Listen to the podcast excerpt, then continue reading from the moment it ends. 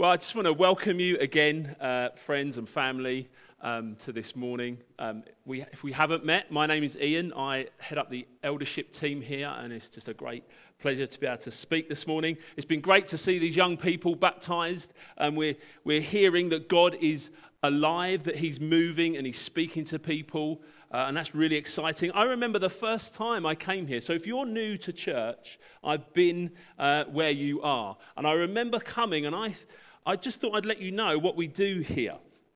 And you, will see, you'll have seen that we love to worship God through singing.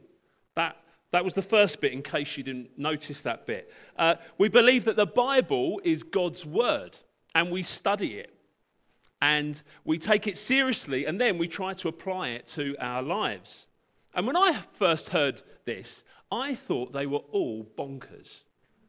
But as I went forward and looked into it more, I discovered that it was true. That historically there was a person called Jesus of Nazareth that lived 2,000 years ago. That the crucifixion and death of Jesus Christ is the most historically attested fact.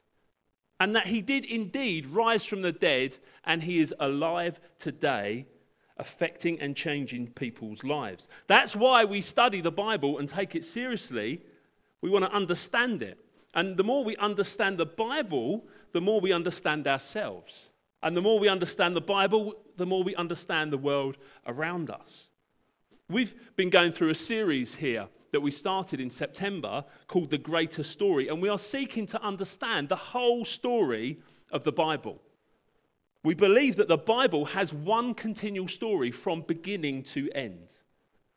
That God is a God who has, right from the beginning been after people. He's been redeeming, bringing people back to himself. And this is something that we are all part of. Whether we are Christians or not, you are part of this story. And we love stories, don't we? We love ones that capture our imaginations, ones that pull us in. But when we understand this greater story, that we are a part of it, it will help us understand who we are and what our purpose is. I know for myself that when I discovered my life is some, part of something way, way bigger than what is just in front of me day to day, it gave me purpose. It gave me hope. It gave me excitement that there was a God who wants, doesn't need me, but wants me to be a part of his story and his mission to be a blessing to all nations. And that's not because I am special. That's not because I am a super Christian. I'm the pastor that God has called specifically. No, He calls each and every one of us to be part of that. And we may have our own little sub story, but we are here fleetingly. You know, we kind of say we're here today, gone tomorrow. But the Bible is actually more realistic than that. It's, it's more like we're here in the morning and we're gone by the afternoon. And it tells, the Bible tells us that considering and against the creator of the universe, who is outside of space and time, and the 80 or 90 years that we may get on this earth is insignificant in comparison to all eternity.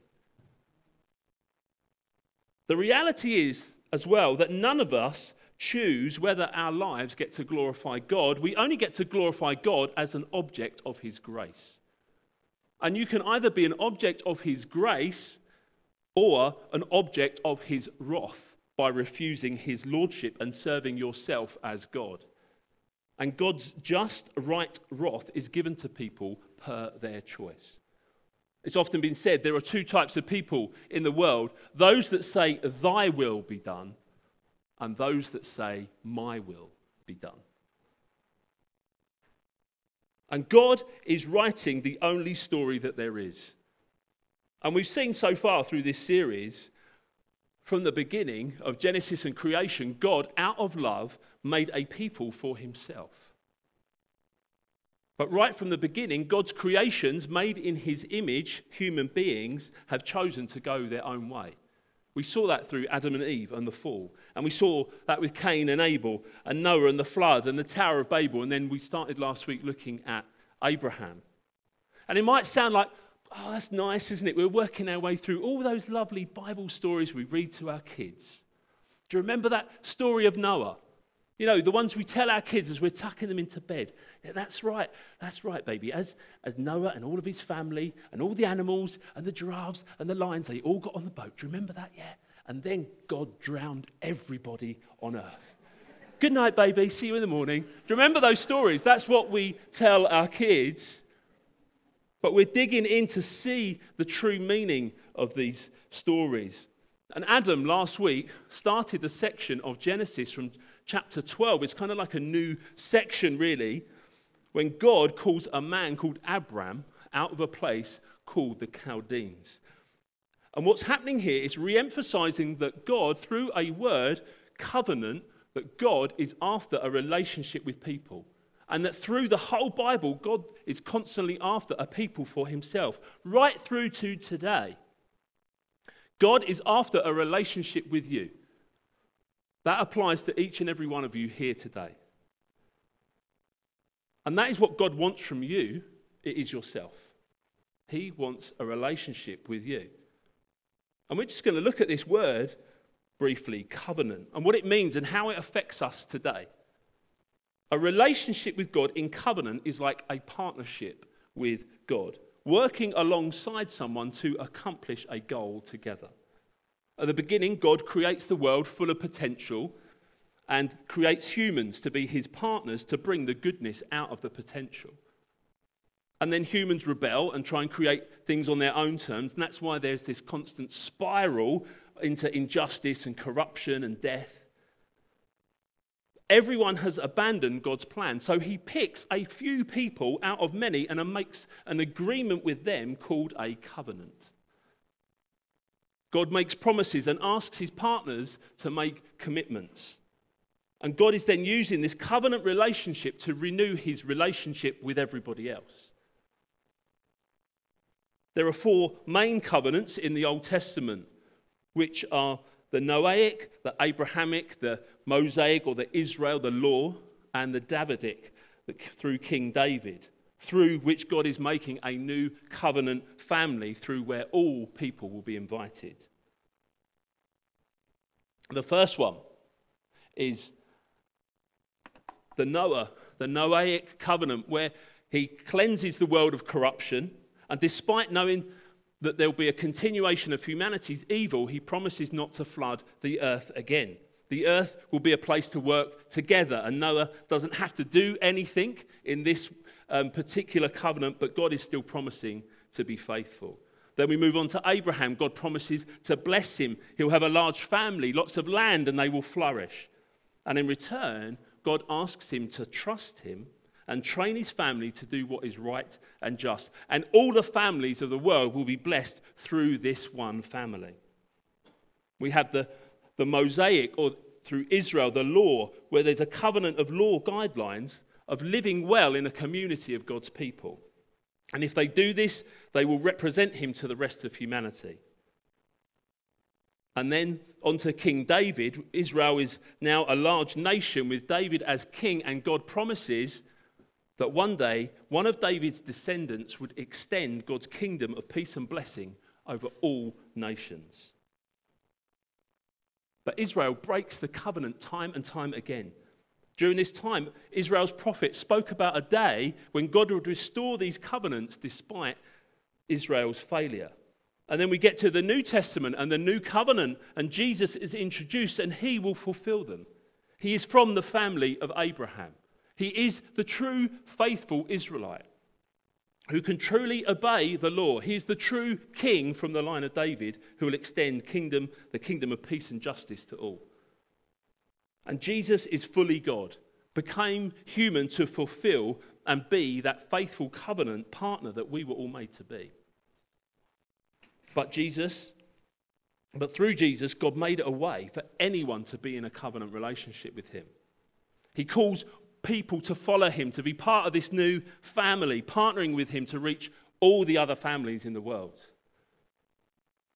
All leading to a new humanity where God and humanity will work together in perfect harmony. But, so that's a kind of light covering of covenants in the Old Testament and leading up to the new covenant in the New Testament. And this covenant we're looking at through Abraham started with what Adam looked at last week from Genesis 12, where God promises to make Abraham a great nation and make his name great, and all the families of the earth shall be blessed. And we're just going to take a further look at Abraham. We're skipping forward to Genesis 15, and I'd encourage you to read in your own time in between Genesis 12 and 15 that chapters 12, 13, and 14 are a really interesting part that you need to read to fill in the gaps. Abraham and Sarah go to Egypt and they're separated. And Abram, if you know the story, doesn't come out too well in this. And he's with his cousin Lot and they separate. And then Abraham has to go in and save his cousin Lot. And then we learn more about this character, Abraham or Abraham, and this covenant with God in Genesis 15. So I'm just going to read the word of God and pray that it speaks to us. After these things, this is chapter 15 from verse 1. After these things, the word of the Lord came to Abram in a vision. Fear not, Abram, I am your shield, your reward shall be very great. But Abram said, O Lord, what will you give me? For I continue childless, and the heir of my house, Eliezer of Damascus. And Abram said, Behold, you have given me no offspring, and a member of my household will be my heir. And behold, the word of the Lord came to him This man shall not be your heir, your very own son shall be your heir. And he brought him outside and said, Look toward heaven and the number of stars, if you're able to number them. And he said to him, So shall your offspring be. And he believed the Lord and counted it to him as righteousness.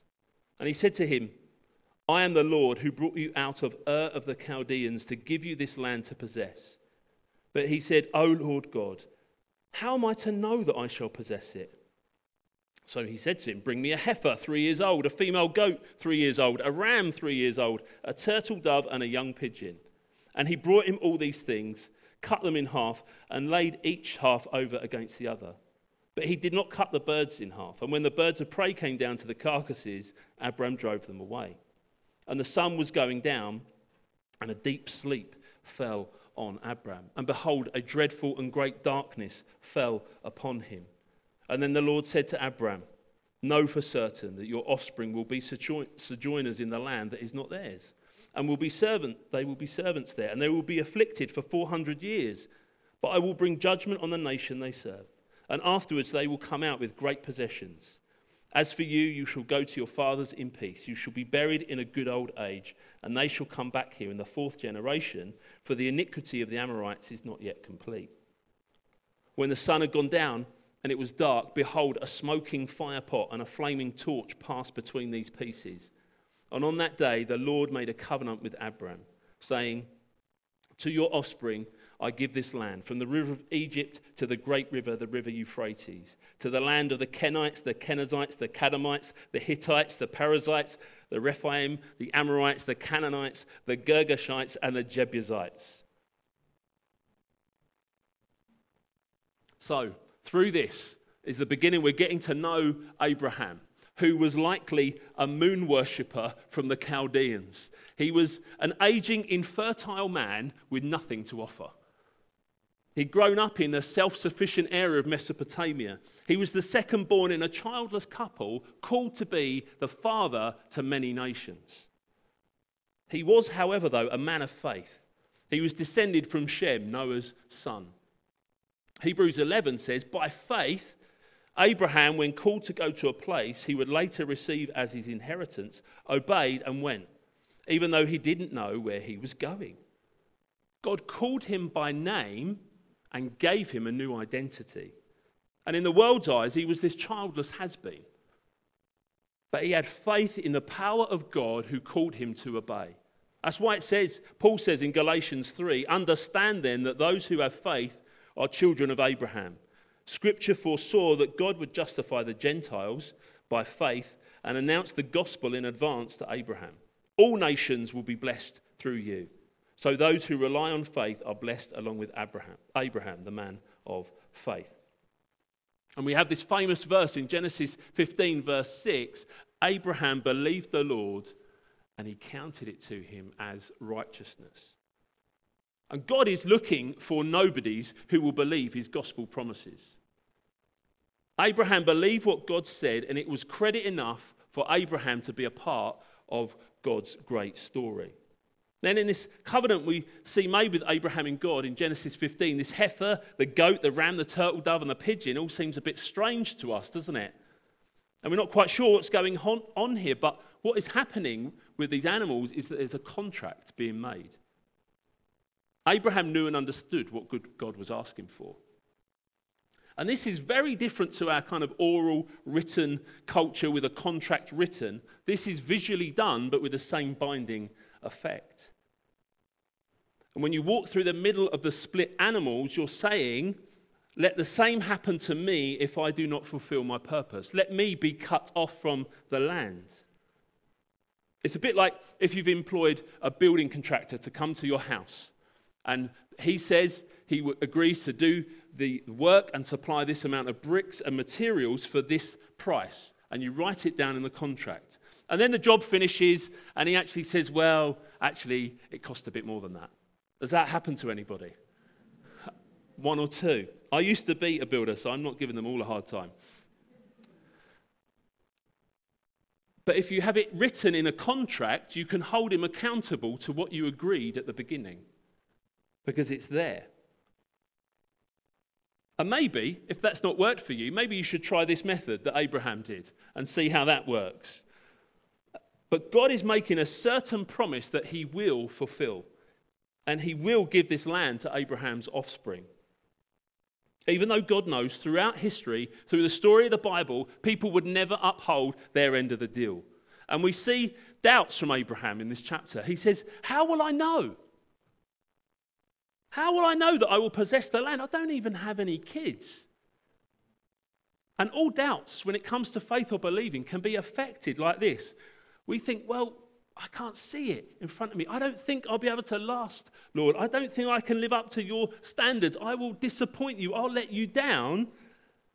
And what happens, though, in this what seems like bizarre moment to us, God is saying, Abraham, I will pay the penalty if I fail. And I will also pay the penalty if you fail. God is absorbing the cost in this one sided covenant. He's saying, I will be torn apart if I fail or you fail. Abraham, I don't think, fully appreciated the cost of this amazing grace promise. When this happened, it says, a great darkness came down upon Abraham.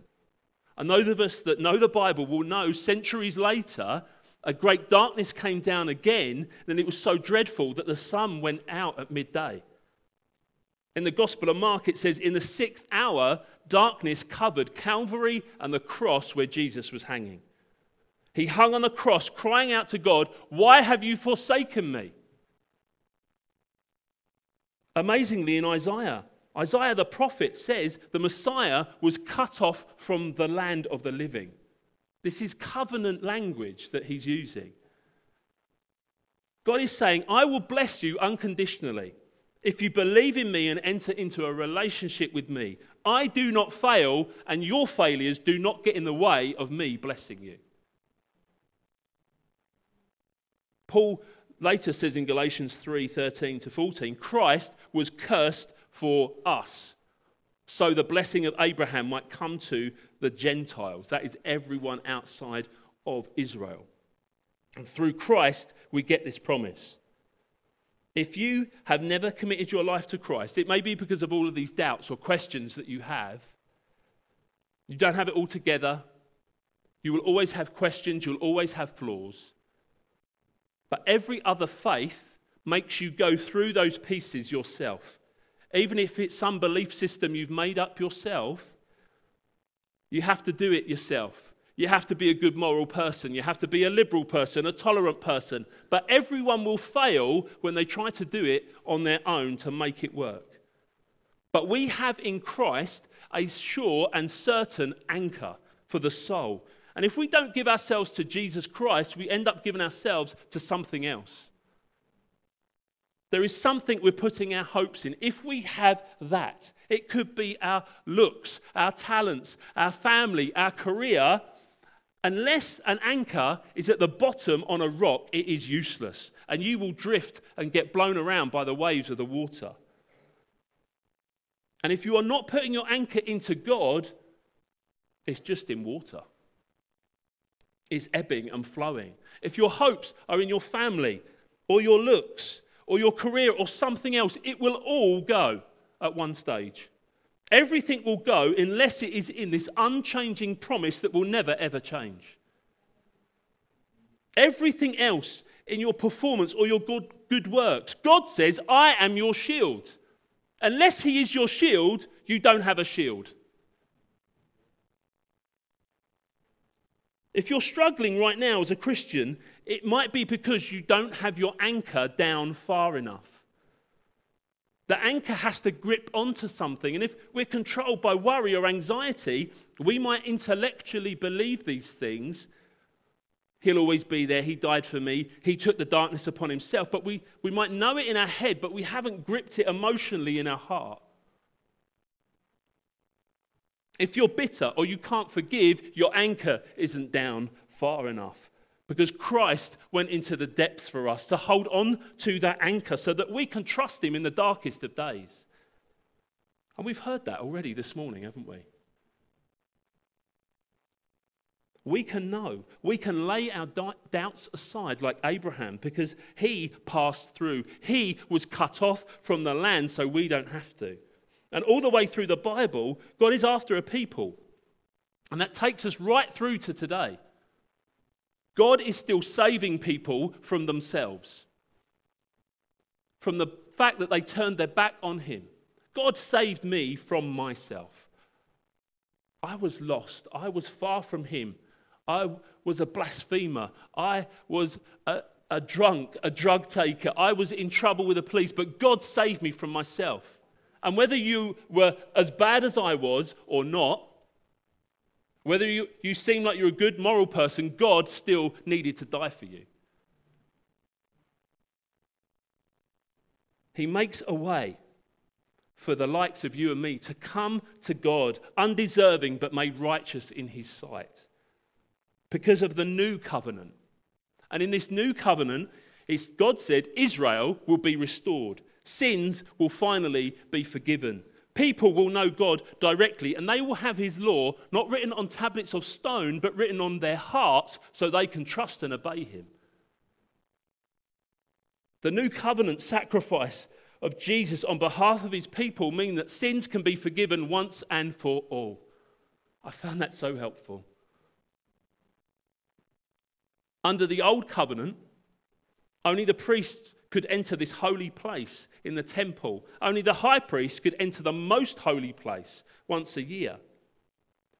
But in Hebrews 4, it says, Because of Christ, the high priest of the new covenant, we can come into God's presence. Let us then approach God's throne of grace with confidence so that we may receive mercy and find grace to help us in our time of need. The new covenant is governed by a law that is internalized by the people of God and energized by his spirit. The sins of the people are forgiven and removed once and for all by the sacrifice of Jesus Christ, and they have direct, intimate access to him. Gentiles who believe are now included in this covenant. We've been brought into this promise, and you can now come to Christ to be part of his story.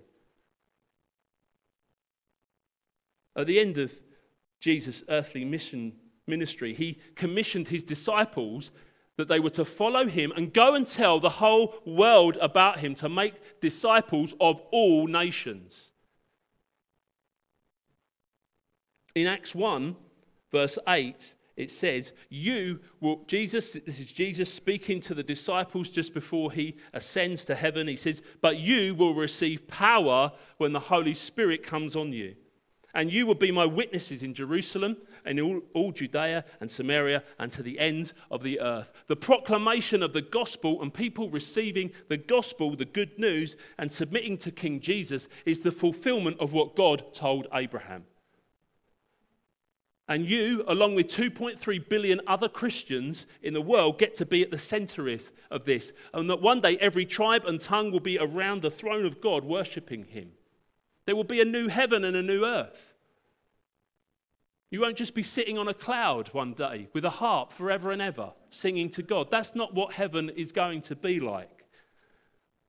And now you get to live a life as a Christian with the power of Christ, the Holy Spirit, inside of you. You no longer need to be defined by your looks, your career, your ethnicity, your sexuality. You are defined by Jesus Christ as an adopted son and daughter into God's family. Amen? I'm glad you agree. You are sealed by the Holy Spirit and you have a power available to help you. He says you will have, you have power.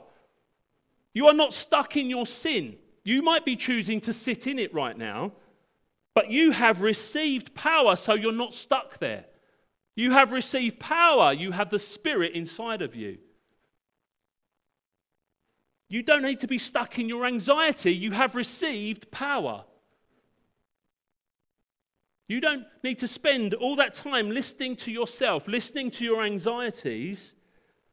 You've received power. And with the power that you've received, you need to be transformed by the renewing of your mind. You need to wash yourself in the Word, reading the Bible. Let the Word of God shape your heart and mind. To spend less time listening to ourselves, more time talking to ourselves with the truths of God from Scripture. And you can come to Jesus and he will set you free. You can come to Jesus and he will give you a new heart and a new purpose. Come to Jesus, he will give you eternal life. Come to Jesus, he will give you life and life in all its fullness. Come to Jesus now. Today is the day of salvation. And you can come to Jesus. If you have never given your life to Christ, you can know him personally, just like we've heard from Joel and Emma this morning. You can know him personally. And you can give your life to him right now. Can I ask you to stand? And we're going to, everyone's going to bow their head and we're going to pray. And if you want to give your life to Jesus right now, it's very, very easy. The only thing that is in the way of you and God right now is you. And we're all going to bow our heads. We're going to ask now God to come into our life. And if you want to do that for the first time, just while everyone's got their head bowed, just between you and God and me, if you could just show your hand right now, if you want to give your life to Christ, have a relationship with Him, just maybe raise your hand just while everyone's got their head bowed, and then we're going to pray. Thank you. Maybe that is too big a step for you. And you could, why don't you just take a little step forward right where you are, if, if that's what you want to do? Give your life to Jesus. Thank you, God. And you can just say these words after me. Thank you, Jesus, for dying for me and my sin on the cross. I ask for your forgiveness for turning my back on you. I now choose to follow you.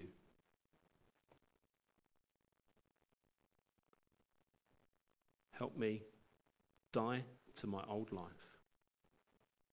and to live in the new life that you have given me. Amen. And I pray, Lord, by the help of the Holy Spirit, help us follow you all of our days. Help us, Lord, be part of this exciting mission that you've set before us, Jesus. And I pray now for all of my friends, my brothers and sisters here this morning. Lord, will they receive power afresh right now. But the power of the Holy Spirit is coming to dwell afresh in you to enable you to be part of His mission. Lord, bless them, keep them. I pray for, Lord, opportunities this week to speak about you, to share you with others. And Lord, I just want to thank you for these two wonderful young people that have given their lives to you and taken this public act of faith, Lord. And I pray for your protection over them in these coming days, Lord Jesus, as, as they've done this publicly. Lord God, I pray that you will protect them, you will meet with them afresh, and they will know you even more than they already do. In Jesus' name. Amen.